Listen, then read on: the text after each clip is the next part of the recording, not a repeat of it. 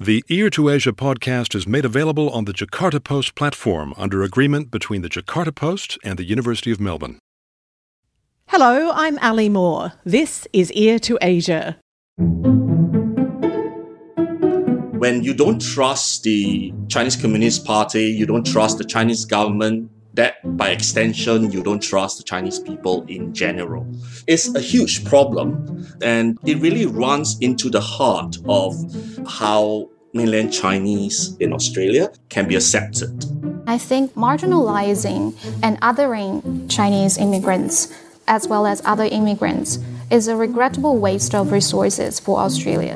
And by integrating them into its social, economic, and political lives, it can benefit Australia as well, and everyone can benefit from that. In this episode, migrants from China grappling with acceptance in Australian society. Ear to Asia is the podcast from Asia Institute, the Asia research specialist at the University of Melbourne. At a time of heightened political and trade friction between Australia and China, spare a thought for the many people who were born in China but now are living, working, and studying in Australia. Migration from China famously goes back to colonial times in Australia, but the numbers of mainland Chinese choosing to call Australia home are now greater than ever. According to the latest official count in mid 2018, there were over 650,000 China born people living in Australia, double the number of only a decade earlier. And while the vast majority of mainland Chinese are here as permanent migrants, many choose to forego citizenship and retain their PRC passports, with China not recognising dual citizenship. So, how do people in Australia's mainland Chinese community view themselves, and how are they viewed by others in these difficult bilateral times? What challenges do they face fitting into the wider Australian community? And what choices are they making to navigate cultural and linguistic differences that can sometimes lead to bitter misunderstanding?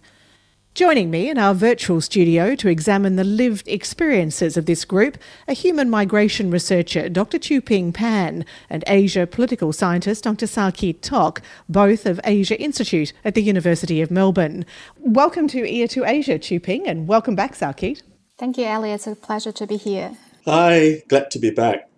Let's start by looking at where people from mainland China fit in Australia today, both socially, economically, but also when it comes to the broader ethnic Chinese community. Sow Keat, can you draw us a picture of mainland Chinese in Australia? Well, I think we can look at various phases of uh, migration. So, as you mentioned in your introduction, the first phase was during the um, colonial times when the migrants came in to be gold miners. But subsequently, we also have uh, different waves of uh, Chinese migrants coming in. Although it's a white Australia policy during that time, there were some uh, trickles of uh, Chinese migrants then, in particular from uh, Hong Kong and uh, Macau and Taiwan. But subsequently, after the 1990s and 2000s, you see a huge wave of uh, Chinese migrants coming in first after Tiananmen when Australia granted amnesty to uh, large groups of uh, Chinese students and uh, residents here in Australia, followed by after 2000s uh, waves of uh, Chinese migrants coming through. So if we were to put everything into perspective, yeah, that will be how I would classify all the different generations of Chinese migrants here in Australia. And Qiuping, where do we see these mainland Chinese migrants today? In particular, where are they most represented and where are they uh, perhaps unrepresented? I think most prominently they are quite highly visible in the workforce. So among the China-born population in Australia, there is a much higher percentage of professionals which is close to 30% in comparison with that of Australian born population, which is 21%, and for the total overseas born population, that's 25%. That's according to the 2016 census data. And apart from that, um, in terms of education, Chinese are also quite visible uh, in terms of their um, education attainment. So just under uh, half of the China born population in Australia aged 15 years and over held a bachelor degrees level and above. Um, this is more than double the figure of the Australian born population, which is around 20%, and also much higher than that of the total overseas born population, which is 32%. So, Qiuping, if we talk about the, the professional qualifications of some 30% of the mainland Chinese population, where do the other 70% sit? What, where do they fit in society? Um, generally, although they have like a very high percentage of workforce participation rate, they are kind of um, underrepresented in terms of leadership um, roles, overall speaking. And when you say leadership roles, where do you do you mean political leadership? Do you mean business leadership, society leadership? Is it across the board? Um, I think overall, yeah, there is an underrepresentation of Chinese immigrants in terms of um, political leadership and uh, also like key leadership roles in the business sector as well as like other major important civil society associations, etc. And this is not a common issue faced by um, Chinese immigrants, but also like for Asian background immigrants overall. We'll have a look at some of the barriers to representation uh, more closely in just a minute. But Sow Keat, how has the pandemic changed the environment for the mainland Chinese community in Australia? What sort of impact has it had? Well, I think to be fair, let's uh, talk about Asian migrants in general. I think the COVID situation has not helped in the way that they are received in the society by and large, and mainland Chinese more so. I think we're seeing an increasing uh, sense of discrimination. Uh, if you look at the number of uh, cases that were filed over the last year, there's increasing number of racial discrimination being reported. And just to share a little bit of my own experience, even though I'm not from mainland China myself, uh, being an ethnic Chinese, I've experienced a number of discrimination because of COVID as well. Okay, um, whether it was because I, I wore a mask or is it that I look like a Chinese. I think that is definitely uh, wedging into the uh, divisions of Australian society as a whole. Sow Keat, where is this discrimination uh, coming from? What what's the genesis of it? Do you think? Is it well, is it a blame? Is it a you know you're you're from mainland China, you bought COVID here? Is it that? I mean, for the lack of better word, you know, discrimination, or rather, the non-whites suffer from a little bit of a disadvantage within the Australian society. Okay, you're talking uh, racism, aren't you, Sow Keat? Um, yes, I'm talking about racism, but it's more in the more subtle form where you know the uh, after the white Australian policy was overturned, there are still a lot of structural issues that uh, migrants elsewhere. It's not just from Asia, but you know from Africa, from Latin America, non-whites mainly that still find themselves in a more disadvantaged position. But that notwithstanding, I think the COVID situation just exacerbated the whole blame game that you know Chinese are uncouth, they uh, bring diseases. Other than coming in and take the jobs away, they brought diseases with them and affect everyone around them. And it's not just something that happened at discursive level. Even you know day to day routines. You see kids in fact, my experience with that discrimination come from little kids who who really just shout at me and say COVID, COVID, coronavirus, you know that sort of attitude. And um, the parents, rather than stopping the kids, they actually push the narrative um, within the family, and that is something that kind of built up as we go the, the social ladder. Sometimes discrimination may not be so obvious as in the way that I, I had experienced, but you know, at each level of the society, Australian society, I think there is some form of blame giving to the Chinese population for the COVID situation. Qiuping, do, do you agree with Sow Keat? And Sow Keat is, uh, I think, choosing his words carefully with the use of the word racism. But do you think that uh, that COVID has aggravated existing racism in Australia? I do think so, and this also aligns with my personal experience as well. So, uh, if I may add some more statistics into our discussion now.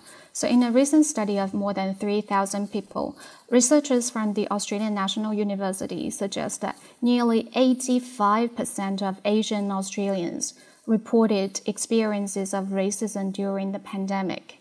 And also, another survey conducted by the Asian Australian Alliance and Osman Chu alone has collected 377 incidents of racism targeting at Asian Australians between April and June 2020.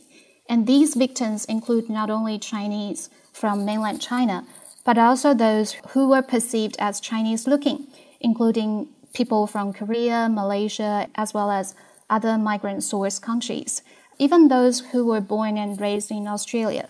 And in terms of like scapegoating Chinese immigrants or Chinese for spreading the COVID virus, um, actually, the reason why I used the term scapegoating is because the fact is that only a tiny percentage of cases of COVID 19 in Australia have been directly from mainland China, and the overwhelming proportion have come from Europe and the Americas. But, but Ping, isn't this attitude that Sal Keats talked about not to do with the number of cases of COVID that have originated from China, but the fact that COVID itself originated from China? Yeah, that's true. But it does not necessarily mean that Chinese uh, in Australia should be blamed for the spread of the virus in Australia. It's merely by associating them with the country that they might have come from. And then this leads to the allegation that they've been um, spreading the virus. I think it's very unreasonable and illogical. And Sow Keat, can you draw us a picture of the historical relationship between mainland Chinese in Australia and the existing Australian community. Can you take us through some of the history? Sure. I mean, this thing about being Chinese is a very complex idea. It can mean a lot of things. Okay. Um, what is important today is that Chinese identity is quite different from being Chinese politically or being a Chinese ethnically. There are quite different shades of way that we understand this idea of Chineseness. This has a lot to do with how Chinese have uh, migrated overseas. So historically, uh, the way about being Chinese is you are linked to an ethnic group called Chinese. Like my, my grandfather is a Chinese, okay, but he was born in Singapore. I am a Chinese, but I'm born in Singapore. Whereas there are others who found themselves in a situation, okay, where they actually saw themselves more like Taiwanese Chinese or or Chinese Chinese, Hong Kong Chinese, Macau Chinese, different ways of understanding it we look at how the uh, Chinese political system has evolved over time, the contention of what it means to be a political Chinese comes during the Civil War between 1945 and 1949. So, and in fact, it's still ongoing as we speak. But uh, during that time when Taiwan, the Kuomintang in Taiwan and the uh, CCP, the Chinese Communist Party, were fighting the Civil War, there was this very conscientious effort to uh, bring in overseas Chinese to support their political cause. Uh, KMT was trying to promote certain propaganda about their ownership of mainland China as much as what the CCP was doing. Overseas Chinese become a kind of battleground for that different narratives of what being Chinese is.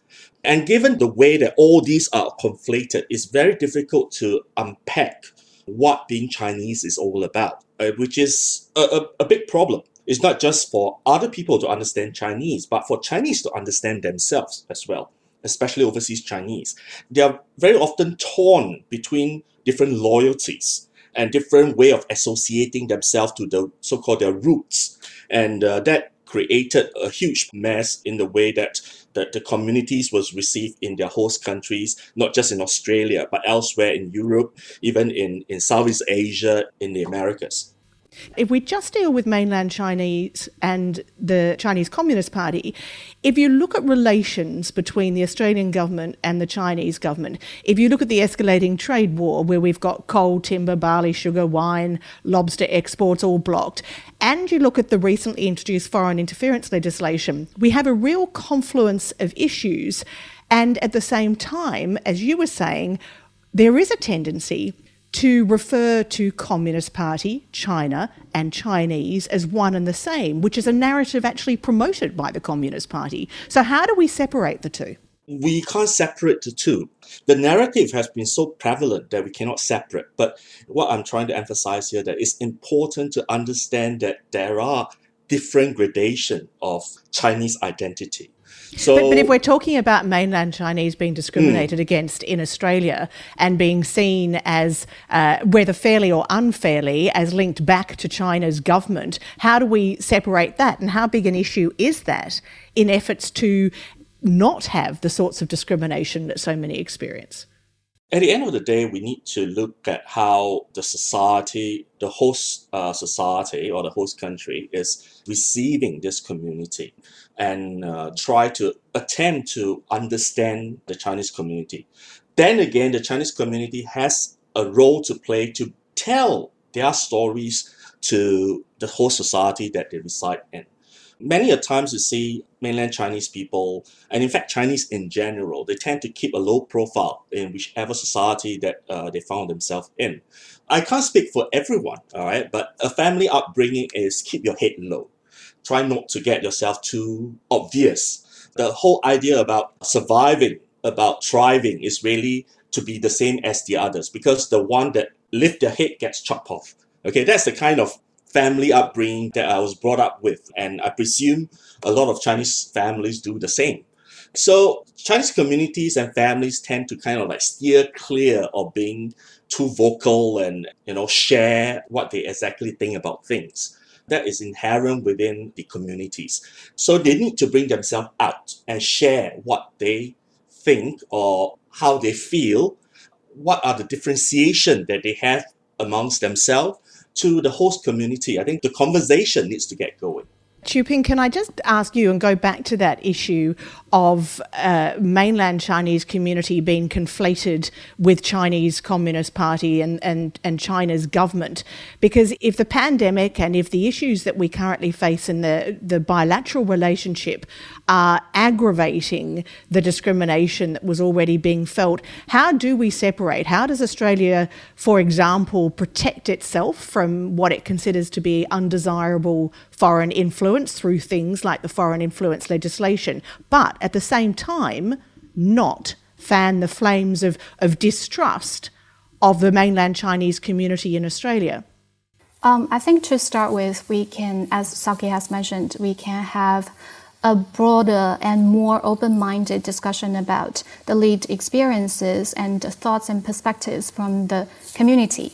And because currently our narratives about the Chinese community is quite um, simplified to the extent that it's preoccupied with alleged political interference, as well as at times like being preoccupied with issues like rising house price, um, other social problems.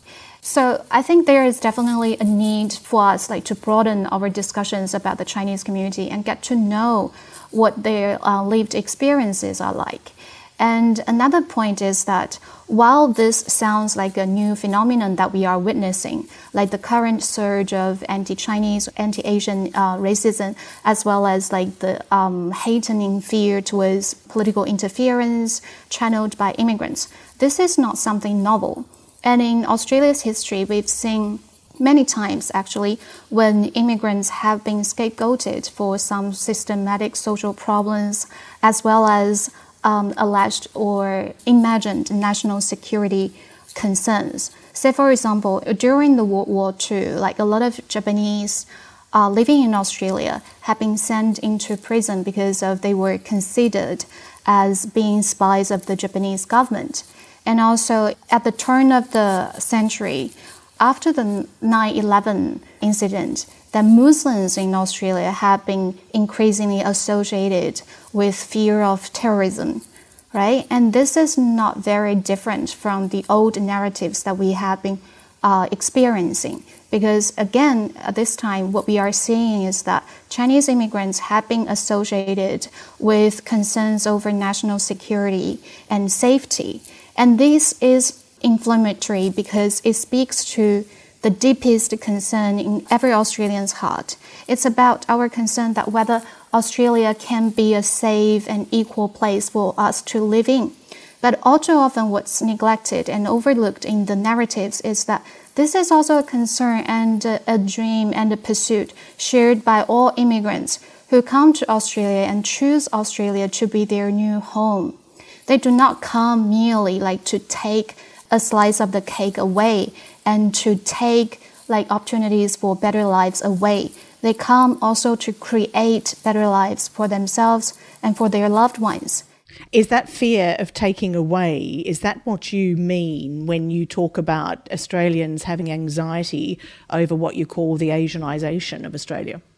Um, I think there is more to that. So, by the Asianization of Australia, I mean that this is a, a trend that has been unfolding in two main aspects. First is in terms of Australia's demographics. Asian immigrants have taken up a, a larger and an increasingly uh, larger proportion. And uh, secondly, in terms of the Australia's economy, there is a growing closer economic and tighter economic ties between Australia and the Asian uh, region. And Asianization unfolding in both aspects have been kind of psychologically challenging, like to be fully accepted. Because first of all, Asianness has not yet been embraced as part of Australianness. And secondly, Australia has long considered itself to be in most cases, superior Western country at the peripheral of the Asian region. So it's kind of very psychologically uh, challenging to accept the fact that Asia is rapidly developing and development of Australia needs to rely on, to a great extent, the opportunities arising from this fast developing region, which Australia has long considered as like less developed. Sow Keat, can I just get your thoughts on what Qiuping has said? And going back to the issue at hand, which is the um, acceptance or otherwise of mainland Chinese in Australia, how much of the sort of, of background and the issues that we face do you think go to trust? If you really look at how the trust issue is not so much about whether or not to trust mainland Chinese, but whether or not to trust mainland Chinese government or even the Chinese Communist Party. Earlier on, I pointed out that they are conflated. So when you don't trust the Chinese Communist Party, you don't trust the Chinese government, that by extension, you don't trust the Chinese people in general. It's a huge problem, but as far as I see, it's a clash of value it's a clash of the way that we understand the world around us, is the way that we associate ourselves with different communities. And it really runs into the heart of how mainland Chinese can be accepted and seen as someone who is trustworthy. Just to give you an example, last month, a BBC made this report about trustworthiness of Chinese people. Even Australian Chinese were born here working at the uh, Ministry of Defense, they were subject to the kind of special discrimination by being singled out for delayed security checks and things like that. That is actually happening. And that is actually guilt by association rather than guilt by action. And guilt by association is really at the bottom of it is what exactly you mentioned. It's about the trust issue and the fact that the conflation of people, party, and the state are all coming in together. It makes it so difficult to unpack and so difficult to, to ensure that trust can be given. So, so Sow Keat, how, how do you unpack that? And particularly right now, as I was saying earlier, when we have a government that is on the one hand trying to prevent foreign uh, interference and talks about foreign interference and has new foreign interference legislation, and on the other hand, it doesn't want to fan the flames of discrimination against mainland Chinese. How does the government unpack that, or how do we unpack that so it doesn't have the impact it's having? You know, politics being politics, we cannot be telling Canberra what or how they position themselves in an election situation. They have their audience to preach to, they need to talk to their electorates. But it goes back to what Qiuping and I were mentioning about understanding. At least at the society-wide uh, level, there is a need to educate communities about the roles that were played by uh, mainland Chinese communities, the kind of uh, identity crisis that they face when it comes to acknowledging uh, whether they are part of China or not, or whether they are associates of the Communist Party or not. And uh, the way that different gradations of identity can be created or based on their experience and where they come from in the very first place. Hmm. You're listening to Ear to Asia from Asia Institute at the University of Melbourne. And just a reminder to listeners about Asia Institute's online publication on Asia and its societies, politics, and cultures. It's called the Melbourne Asia Review. It's free to read and it's open access at melbourneasiareview.edu.au. You'll find articles by some of our regular Ear to Asia guests and by many others. Plus, you can catch recent episodes of Ear to Asia at the Melbourne Asia Review website, which again you can find at melbourneasiareview.edu.au. I'm Ali Moore with guests Dr. Tu Ping Pan and Dr. Keat Tok, and we're discussing the lived experience of mainland Chinese in Australia. I wondered, Keat, what role do you see in mainstream media in all of this, and, and particularly in how mainland Chinese are viewed by the broader Australian community? What do you see as the role of the media? Well, I think when you're seeing a mix of media here, we need to acknowledge that. But in traditional print media, I think there is a general leaning to center right over here in Australia, which really puts them at odds with the uh, Chinese Communist Party in general. But over time, because of the competition uh, brought about by social media, Australian media is increasingly being being pushed to sensationalize some news related to China. As what we see in the last year or so, you know, um, the joke goes around in Asia Institute, just an inside joke, that when newspaper needs to sell uh, or increase their readership, they will publish something on China, negative about China or negative about the Chinese communities. While it is more of an anecdote, you can actually read from what has been published in the press media over the past year related to China and related to Chinese community. But Saki, do you think that's fair? Because there have been, uh, you know, in a number of newspapers, there has been very extensive investigations that go to the heart of allegations of foreign influence, which have, you know, ultimately been borne out with even charges being laid, the first charges under the foreign interference legislation. Yep. So is it fair to, to brand media as is going the negative? No, I wouldn't say I'll brand media as being negative, but what I'm trying to highlight there is the need to sell stories is important in understanding how the media has positioned themselves in this news mix. I think there had been attempts, as you rightly pointed out, to uh, do investigative journalism, which is excellent. Okay, I think those are excellent efforts, but it still it doesn't change the great trend of things whereby you know the biggest news story going around is that you know how australia is dealing with china just a few days ago we talked about so-called the funding fraud that comes with researchers mainly from mainland china getting hired by chinese university whereas something that were not mentioned was that this is common not just in academics that were previously from mainland china but also amongst australian academics elsewhere. China's universities has so much money to spend now that they're trying to improve their standing, their international standing. And that is what they have been doing, you know, throwing money into, into research, you know, getting a lot of renowned researchers to get to China to present their work. Whether or not they were subsequently being hired by the Chinese government is, is another story altogether. But by and large, you're looking at the same thing as how um, Australia's university has been collaborating with American university or the UK university. And this really goes back to the point that we talked earlier about trust. When you don't trust the Chinese government, you don't trust the Chinese, everything you see is untrustworthy.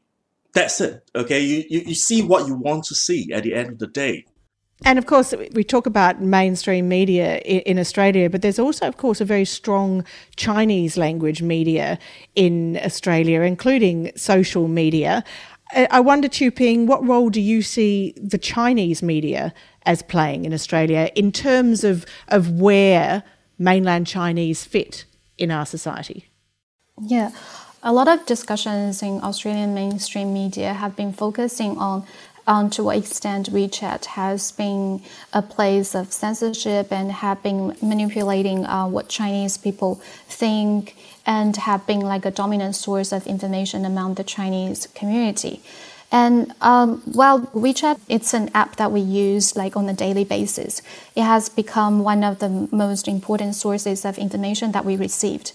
By using that WeChat app, it's like an economic choice that you make about like using uh, Facebook or Messenger. It has a lot to do with the kind of social app that your friends and family back in China use and what your close ones use. And so this is a choice that's made like in, in the context of the social networks that Chinese immigrants are embedded in. But going back to the question of role of media, does it reinforce bubbles? Does it reinforce differences? It's notable that, that Gladys Liu, a, a federal politician based here in Victoria, Hong Kong born, uh, she actually she says that if this is a quote from 2016, if you ask how many Chinese people read mainstream news, the percentage is so so low. But the first thing they do in the morning is turn on the phone and go to WeChat. Yeah, but at the same time, I don't think this means that they are isolated because it's a very um, simplistic view that saying that WeChat official accounts only plays a role that channels information from China to the Chinese community. And what has been neglected in our current discussion is that WeChat official uh, accounts always like well have translated a lot of news stories from Australian mainstream media and becomes a channel that actually um, direct information from the mainstream media to the Chinese community. So it's not a it's not a bubble. You don't you don't think that's a fair comment. I don't think so. Like because I have also like subscribed to a quite sizable uh, group of WeChat official accounts, and from my observation is that often like they have like digested the news, which a lot of Chinese immigrants have language barriers to read on their own, and they translated those news and then like sometimes repackage it or like collect some several items of news together and then feed that to their Chinese users. And so I don't think that the use of WeChat means that they have been isolated or they are deliberately isolating themselves from the mainstream society. And quite often they also use WeChat as a means to get to know the broader society using a language that they are more familiar with and more comfortable with using. So, Qiuping, what do you think are the key barriers that need to be removed or changed for mainland Chinese to play a greater role in Australian society? We've talked a bit about lived experiences, about being more specific about who we're talking about, not lumping the state and the individual in together. But what do you see as the main change that needs to happen? I think we need more platforms and more occasions in which we can put people from different ethnic backgrounds together and to learn about each other's cultural backgrounds and perspectives. This is not only helpful for relieving the current rising racism that we are witnessing nowadays, it also helps like to consolidate social cohesion in Australia.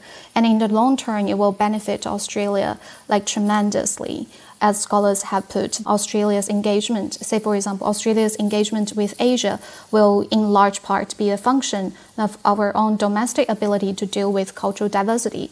And I think marginalizing and othering Asian immigrants as well as other immigrants is a regrettable waste of resources for Australia because Australia can easily tap into this pool of resources and by integrating them into its social, economic, and political lives, it can benefit Australia as well, and everyone can benefit from that. And the stories about the communities, uh, the migrant communities, should be broadened to cover not only their lived experiences and actions as political beings in Australia, but also their lives and their feelings, experiences as social, economic, and cultural members of the Australian society. Because today, what we are seeing is that the media has actually over politicized immigrants. And in our daily lives, the importance of politics is not as important as like um, what media has portrayed it to be. Qiuping, uh, we've made the point much earlier that uh, relatively few mainland Chinese take Australian citizenship, and uh, certainly China is not unique in prohibiting dual passport holding. But does the fact that many Chinese choose to keep their Chinese citizenship make a difference?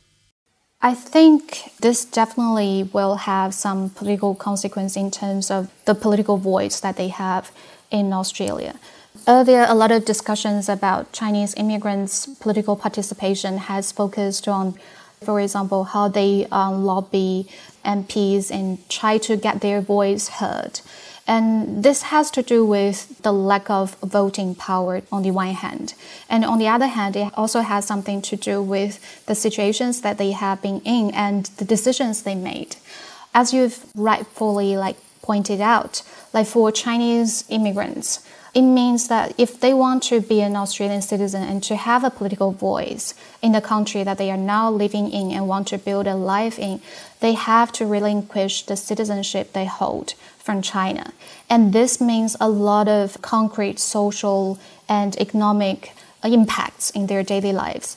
Say, for example, many of them have established their lives, their family back in China. This means that they have like property to hold and they have their family members back in China. This means that they have to frequently travel back and forth. And some of them have businesses back in China.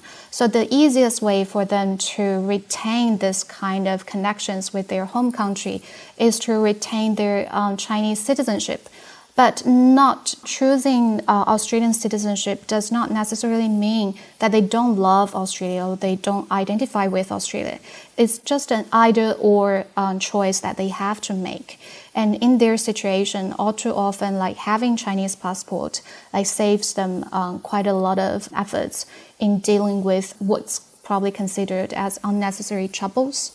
But I think we have to reflect upon the conceptualization of citizenship because all too often, what we've been seeing in media and public discussion is that we tend to equate citizenship um, with loyalty to a nation.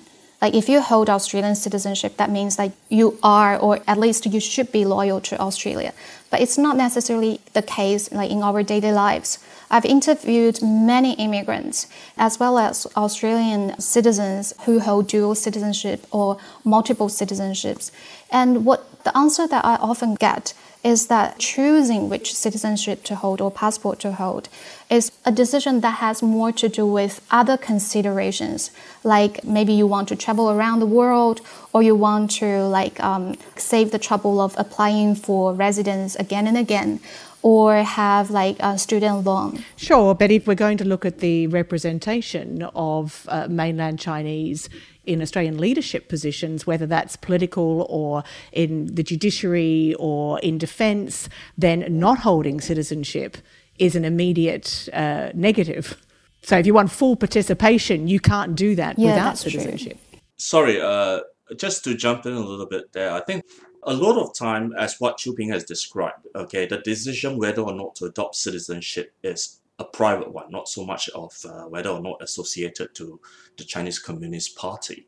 Um, but that being said, okay, in a world, you know, in a globalized world at the moment, are we giving too much emphasis on citizenship? Having a citizenship doesn't guarantee any loyalty of any sort. Although I do acknowledge that having a citizenship might give you a certain sense that you belong to a particular group of people. But that's about it.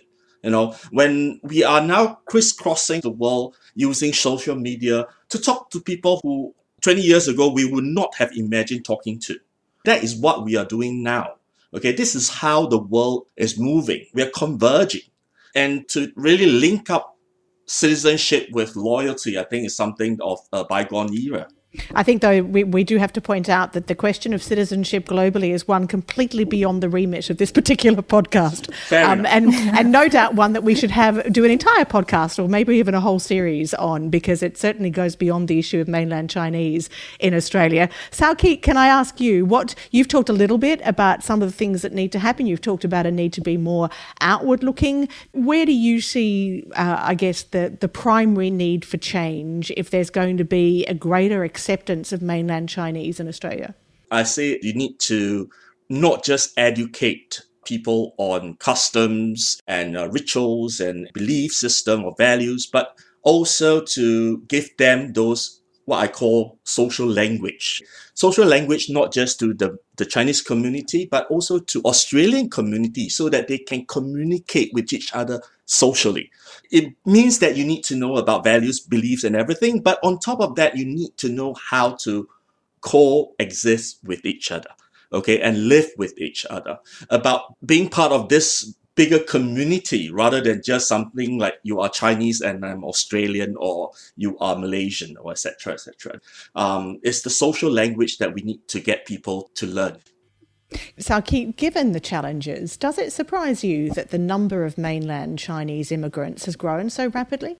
Certainly, Qiuping gave us a number of statistics about the, the number of people who feel that they have been discriminated against, and yet we're not seeing that reflected in a decline in the number of mainland Chinese wishing to make Australia their home.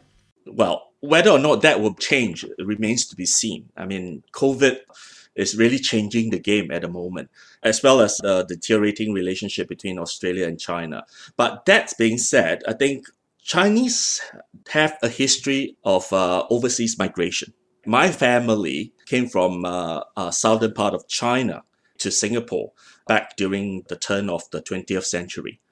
We have a history of it. If you look far back into history, okay, the uh, Chinese have been overseas for, for thousands of years. It's not just confined to mainland China. And whether or not it is to seek better life, whether or not it's uh, for economic reasons, for political reason, or whatever reasons, everyone has a different reason to go out. For me, I decided to come to Australia from Singapore, not because I love Australia wholeheartedly. It's not so much about that, but whether or not I have a job here. I have a story that I can tell. And I think all this story needs to be told. It's not just my story, but each and every migrant's story should be heard. That is the point.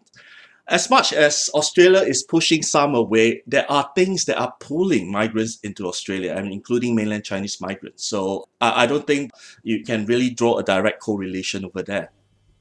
Qiuping, are you optimistic about the future for communities, mainland Chinese communities in Australia? Are you an optimist? I think I'm an optimist, and I think it's a learning process for both sides, for both Chinese and for like the broader Australian community. And I think as long as we take up the right attitude and keep open-minded, I think we can arrive at a better place. The important thing is that we should not let our conversations and understanding of each other being dominated or significantly shaped by the current media narratives, which focus on less important differences between different groups of people. But I think the more importantly, we should focus on the common ground that we have. So that is like for everyone in Australia, I think we all wish uh, Australia to be a safe and equal place for all of us, like to live in, and for our future generations as well. And if we stand firmly upon this common ground, and we learn the social language that Sow Keat mentions, and master the civic skills that we can have to deepen mutual understanding, I think we can build up a better um, society for us and our future generations to live in. Sow Keat, are you an optimist? Uh, I think so. I think uh, Australia has proven itself over time to be open to different cultures. You know, the Chinese is not the only group that has migrated to Australia. The Italians, the Greeks, the Japanese, Asians in general, they have all found new life here in Australia and the society has embraced them. Some of them found themselves in a good position socially or economically. Even some went into politics. And I think Australia can definitely be better over time by showing its big heart all, throughout these decades. I'm actually quite optimistic about that. That's a nice place to end our conversation. Sow Keat and Qiuping, thank you so much for talking to Ear to Asia. Thank you, Ali. Thank you, Ali. Our guests have been Dr. Sow Keat Tok and Dr. Qiuping Pan from Asia Institute at the University of Melbourne. Ear to Asia is brought to you by Asia Institute. You can find more information about this and all our other episodes at the Asia Institute website. And be sure to keep up with every episode of Ear to Asia by following us on the Apple Podcast app, Stitcher, Spotify, or SoundCloud. And if you like the show, please rate and review it on Apple Podcasts. Every positive review helps new listeners find the show. And please help us by spreading the word on social media. This episode was recorded on the 25th of January 2021, with all participants safely ensconced in their own homes. Producers were Kelvin Param and Eric Van Bemmel of ProFactual.com. Ear to Asia is licensed under Creative Commons, copyright 2021, the University of Melbourne. I'm Ali Moore. Thanks for your company.